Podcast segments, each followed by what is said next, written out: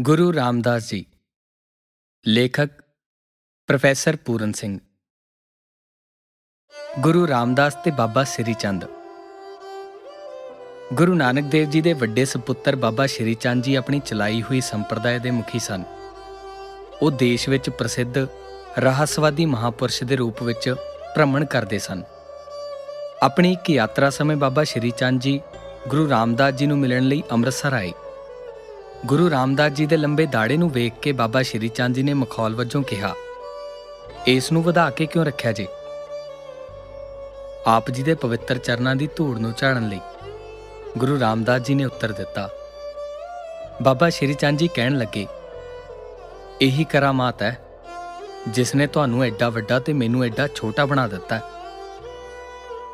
ਗੁਰੂ ਰਾਮਦਾਸ ਜੀ ਦਾ ਅੰਮ੍ਰਿਤਸਰ ਵਸਾਉਣਾ ਗੁਰੂ ਰਾਮਦਾਸ ਜੀ ਨੇ ਬੇਰੀਆਂ ਦੀਆਂ ਝੰਗੀਆਂ ਦੀ ਸੰਘਣੀ ਛਾਂ ਹੇਠਾਂ ਇੱਕ ਇਕਾਂਤ ਜਿਹੀ ਥਾਂ ਨੂੰ, ਜੋ ਬਾਦਸ਼ਾਹ ਅਕਬਰ ਵੱਲੋਂ ਦਿੱਤੀ ਗਈ ਜ਼ਗੀਰ ਦਾ ਇੱਕ ਭਾਗ ਸੀ, ਸਿੱਖਾਂ ਲਈ ਇੱਕ ਨਵਾਂ ਨਗਰ ਵਸਾਉਣ ਲਈ ਚੁਣਿਆ। ਇਹ ਥਾਂ ਉਹਨਾਂ ਨੇ ਗੁਰੂ ਅਮਰਦਾਸ ਜੀ ਦੇ ਕਹਿਣ ਉੱਤੇ ਗੋਇੰਦਵਾਲ ਨੂੰ ਛੱਡ ਕੇ ਆਣ ਵਸਾਇਆ। ਇੱਥੇ ਉਹਨਾਂ ਨੇ ਇੱਕ ਵੱਡੇ ਸਰੋਵਰ ਦੀ ਖੁਦਾਈ ਸ਼ੁਰੂ ਕੀਤੀ, ਜਿਸ ਦੇ ਐਨ ਵਿਚਕਾਰ ਕੇਂਦਰੀ ਹਰਮੰਦਰ ਬਣਾਉਣ ਦਾ ਸੰਕਲਪ ਸੀ। ਇਹ ਉਹ ਥਾਂ ਹੈ ਜਿੱਥੇ ਹੁਣ ਸ਼ਹਿਰ ਅੰਮ੍ਰਿਤਸਰ ਵਸ ਰਿਹਾ ਹੈ। ਉਹਨਾਂ ਦੇ ਸ਼ੁਰੂ ਕੀਤੇ ਕੰਮ ਨੂੰ ਗੁਰੂ ਅਰਜਨ ਦੇਵ ਜੀ ਨੇ ਸੰਪੂਰਨ ਕੀਤਾ। ਇਹ ਲਿਖਿਆ ਹੋਇਆ ਮਿਲਦਾ ਹੈ ਕਿ ਇੱਥੋਂ ਉਹ ਜਲ ਨਿਕਲਿਆ ਜੋ ਬਹੁਤ ਸਾਰੇ ਰੋਗਾਂ ਨੂੰ ਦੂਰ ਕਰਦਾ ਹੈ। ਗੁਰੂ ਜੀ ਵੱਲ ਵੇਖ ਕੇ ਬਹੁਤ ਸਾਰੇ ਭ੍ਰਮਣ ਕਰ ਰਹੇ ਸਿੱਖ ਵੀ ਇੱਥੇ ਆਵਸੇ। ਅੱਜ ਦੇ ਦਿਨ ਤੱਕ ਇਸ ਨਗਰ ਦੇ ਨਿਵਾਸੀ ਹਰ ਦੁੱਖ ਤੇ ਵਿਪਤਾ ਸਮੇਂ ਗੁਰੂ ਰਾਮਦਾਸ ਦੇ ਚਰਨਾਂ ਤੇ ਅਰਦਾਸ ਕਰਦੇ ਨੇ। ਇਹ ਜਗ੍ਹਾ ਦੀ ਚੋਣ ਇੰਨੀ ਚੰਗੀ ਅਤੇ ਪਵਿੱਤਰ ਆਤਮਾਵਾਂ ਦੇ ਨਿਵਾਸ ਕਾਰਨ ਇੰਨੀ ਬਖਸ਼ਿਸ਼ ਭਰਪੂਰ ਹੋ ਗਈ ਕਿ ਅੰਮ੍ਰਿਤਸਰ ਦਾ ਸ਼ਹਿਰ ਸਾਰੇ ਪ੍ਰਾਂਤ ਵਿੱਚ ਉਦਯੋਗ ਤੇ ਵਪਾਰ ਦਾ ਨਿਤ ਵਾਧਾ ਕੇਂਦਰ ਬਣ ਗਿਆ। ਸਾਰੇ ਆਲੇ-ਦੁਆਲੇ ਦੇ ਪਿੰਡਾਂ ਨਾਲੋਂ ਇਸ ਦੀ ਭੂਮੀ ਤੇ ਜਲਵਾਯੂ ਇੰਨੀ ਭਿੰਨ ਤੇ ਉਪਜਾਊ ਹੈ ਕਿ ਇੱਥੇ ਕਸ਼ਮੀਰ ਦੀਆਂ ਨਾਸ਼ਪਾਤੀਆਂ, ਕੋਇਟੇ ਦੇ ਆੜੂ ਤੇ ਅਰਧ ਪਹਾੜੀ ਪ੍ਰਦੇਸ਼ਾਂ ਦੇ ਕਈ ਫਲ-ਫੁੱਲ ਆਦ ਉਗਾਏ ਜਾ ਸਕਦੇ ਨੇ। ਸਾਰਾ ਸ਼ਹਿਰ ਸੰਤਰਿਆਂ ਤੇ ਹੋਰ ਫਲਦਾਰ ਬੂਟਿਆਂ ਦੇ ਬਾਗਾਂ ਨਾਲ ਘਿਰਿਆ ਹੋਇਆ, ਜੋ ਕਮਾਈ ਲਈ ਲਗਾਏ ਜਾਂਦੇ ਨੇ।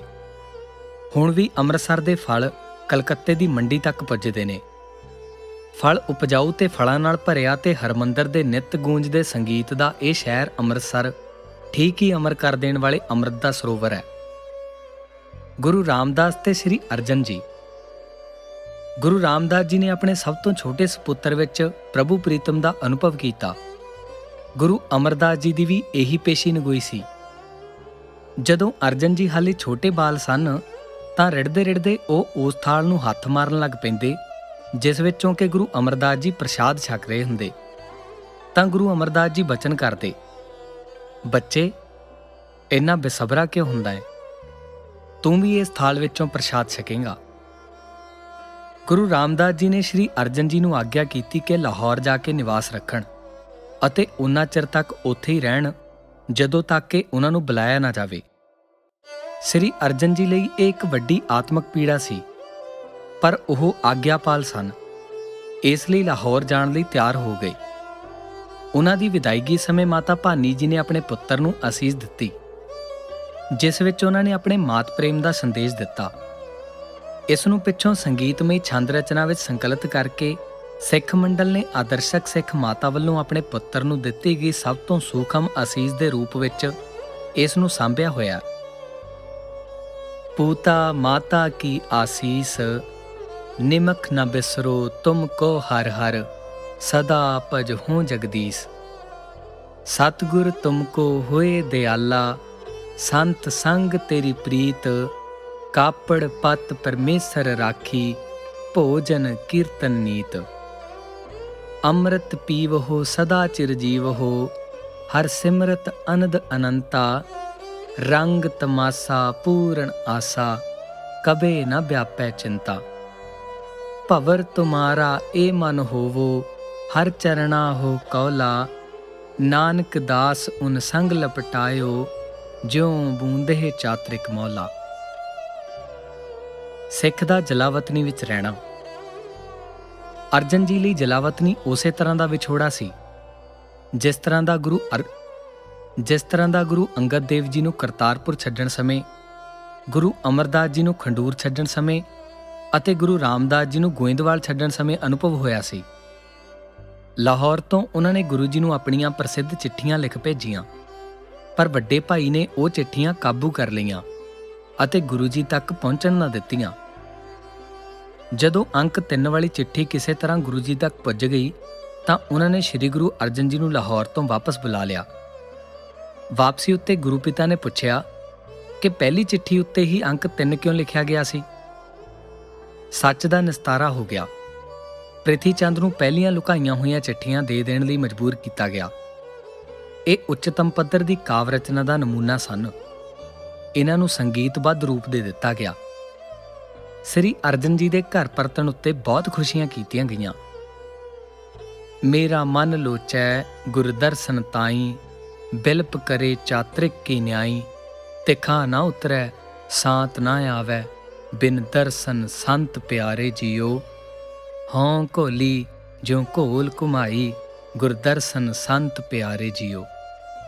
ਤੇਰਾ ਮੁਖ ਸੁਹਾਵਾ ਜੀਓ, ਸਹਿਜ ਧੁਨ ਬਾਣੀ, ਚਿਰ ਹੋਆ ਦੇਖੇ ਸਾਰੰਗ ਪਾਣੀ, ਧਨ ਸੁਦੇਸ ਜਹਾਂ ਤੂੰ ਵਸਿਆ, ਮੇਰੇ ਸੱਜਣ ਮੀਤ ਮੁਰਾਰੀ ਜੀਓ। ਹਉ ਕੋਲੀ ਜਿਉ ਘੋਲ ਕੁਮਾਈ ਗੁਰ ਸੱਜਣ ਮੀਤ ਮੁਰਾਰੀ ਜੀਓ।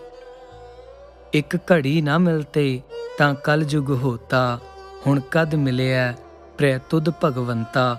ਮੋਹਿ ਰਹਿਣ ਨਾ ਵਿਹਾਵੈ, ਨੀਂਦ ਨਾ ਆਵੈ, ਬਿਨ ਦੇਖੇ ਗੁਰ ਦਰਬਾਰੇ ਜਿਉ ਹਉ ਕੋਲੀ ਜਿਉ ਘੋਲ ਕੁਮਾਈ ਤਿਸ ਸੱਚੇ ਗੁਰ ਦਰਬਾਰੇ ਜਿਉ ਭਾਗ ਹੁਆ, ਗੁਰ ਸੰਤ ਮਿਲਾਇਆ, ਪ੍ਰਭ ਅਬਿਨਾਸੀ ਘਰ ਮਹਿ ਪਾਇਆ।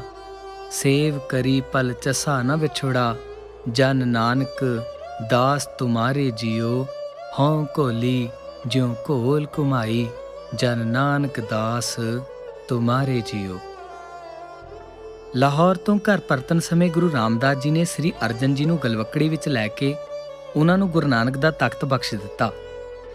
ਗੁਰੂ ਰਾਮਦਾਸ ਜੀ ਨੇ ਮਰਿਆਦਾ ਪੂਰਵਕ ਭੇਟਾ ਅਰਪਣ ਕੀਤੀ ਅਤੇ ਭਾਈ ਬੁੱਢਾ ਜੀ ਨੇ ਗੁਰੂ ਨਾਨਕ ਦਾ ਰੂਹਾਨੀ ਪਾਤਸ਼ਾਹੀ ਤਿਲਕ ਲਾਇਆ। ਗੁਰੂ ਰਾਮਦਾਸ ਜੀ ਨੇ ਬਚਨ ਕੀਤਾ, ਅਰਜਨ ਜੀ ਸਾਰੀ ਪ੍ਰithvi ਦੇ ਗੁਰੂ ਬਣ ਕੇ ਨੇ। ਉਹਨਾਂ ਦੇ ਤਖਤ ਤੋਂ ਪ੍ਰਕਾਸ਼ ਪਸਰ ਕੇ ਸਾਰੇ ਸੰਸਾਰ ਨੂੰ ਰੌਸ਼ਨ ਕਰ ਰਿਹਾ ਹੈ। ਗੁਰੂ ਰਾਮਦਾਸ ਜੀ ਦੀ ਬਾਣੀ। ਗੁਰੂ ਰਾਮਦਾਸ ਜੀ ਦੀ ਬਾਣੀ ਪ੍ਰੀਤ ਦੀ ਵਹਿੰਦੀ ਨਦੀ ਸਮਾਨ ਹੈ। ਜਿਸ ਦੀ ਸੀਤਲ ਮధుਰ ਧੁਨੀ ਪ੍ਰੀਤਮ ਲਈ ਤੜਪਦੀ ਅਤੇ ਉਸ ਦੇ ਦਰਸ਼ਨ ਦੀ ਝਲਕ ਦੇ ਕੀਲ ਲੈਣ ਵਾਲੇ ਜਾਦੂ ਅਸਰ ਨੂੰ ਗਾਉਂਦੀ ਹੈ।